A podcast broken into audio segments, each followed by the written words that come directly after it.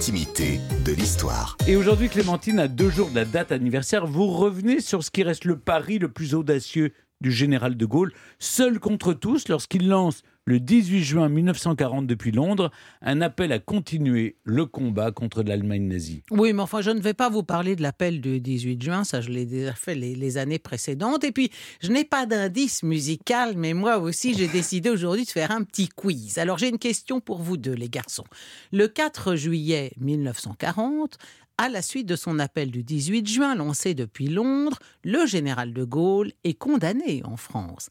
Alors, sa condamnation, c'est 4 ans de prison, 100 francs d'amende. Oh, ça pourrait, oui. 4 ans de oui. prison et 100 francs Ah d'amende. oui. C'est ridicule, mais justement, sinon vous ne poseriez pas la Bon, question. alors, vous aviez raison tous les deux. Hmm. D'accord, d'accord. Ouh là là là là.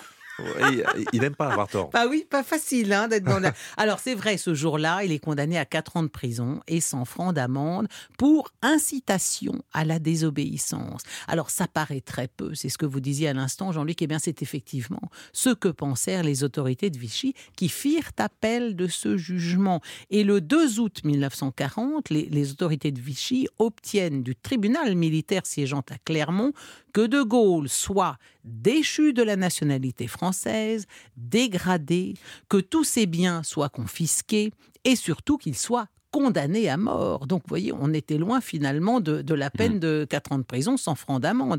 Le, le, le tribunal est alors présidé par le général Frère. Et ça, c'est les situations absurdes, comme on, incroyables comme on peut en vivre en temps de guerre. Le général Frère, c'est celui-là même qui avait annoncé à Charles de Gaulle début juin, et je le répète, on est donc le 2 août, qu'il allait être ministre. Et le voilà qui préside le tri- tribunal, qui le con- condamne à mort. Le tribunal a jugé par cinq voix contre deux que l'accusé de général de Gaulle avait non seulement déserté, mais qu'il s'était mis au service d'une puissance étrangère. Et oui, légalement, sur le papier, il y a, y a un, État constitué, il y a un président, il y a un chef de l'État qui, qui qui est Pétain, et donc, en effet, bah, on considère que de Gaulle est un, un traître qui s'est mis au service d'une puissance étrangère.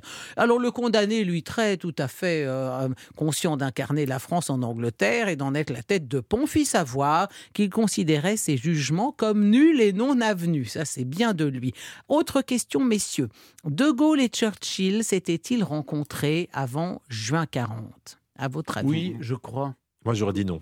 C'est encore Jean-Luc Ah qui a raison. Non, il, ne- vus. il ne s'était jamais rencontré. Il n'a jamais fait de visite en. Non, bah écoutez, pas pour voir le général de Gaulle, Non, il est bien mais, euh, sûr, mais en tant euh, que général. euh, bah, euh, non, non, non, non, non. Et Churchill a dû être plutôt méfiant envers De Gaulle au début. Euh, quant au général, euh, vous le savez sans doute, il l'était rien moins qu'anglophobe. L'homme au monde qu'il avait alors le plus influencé était son propre père, et son propre père était professeur d'histoire, monarchiste et catholique, et il n'évoquait jamais l'Angleterre sans la présenter comme ayant été depuis toujours l'ennemi de la grandeur de la France. Il avait quand même de Ah oui. qui tenir le général de Gaulle. Alors évidemment, dans ces conditions, la première conversation entre les deux hommes fut assez difficile, et pourtant, Malgré tout, sur le plan psychologique, cet entretien fut un grand succès. Pour De Gaulle, qui plus tard écrivit L'impression que j'en ressentis m'a fermi dans ma conviction que la Grande-Bretagne, conduite par un pareil lutteur, ne fléchirait certainement pas. Et pour Churchill aussi, parce que,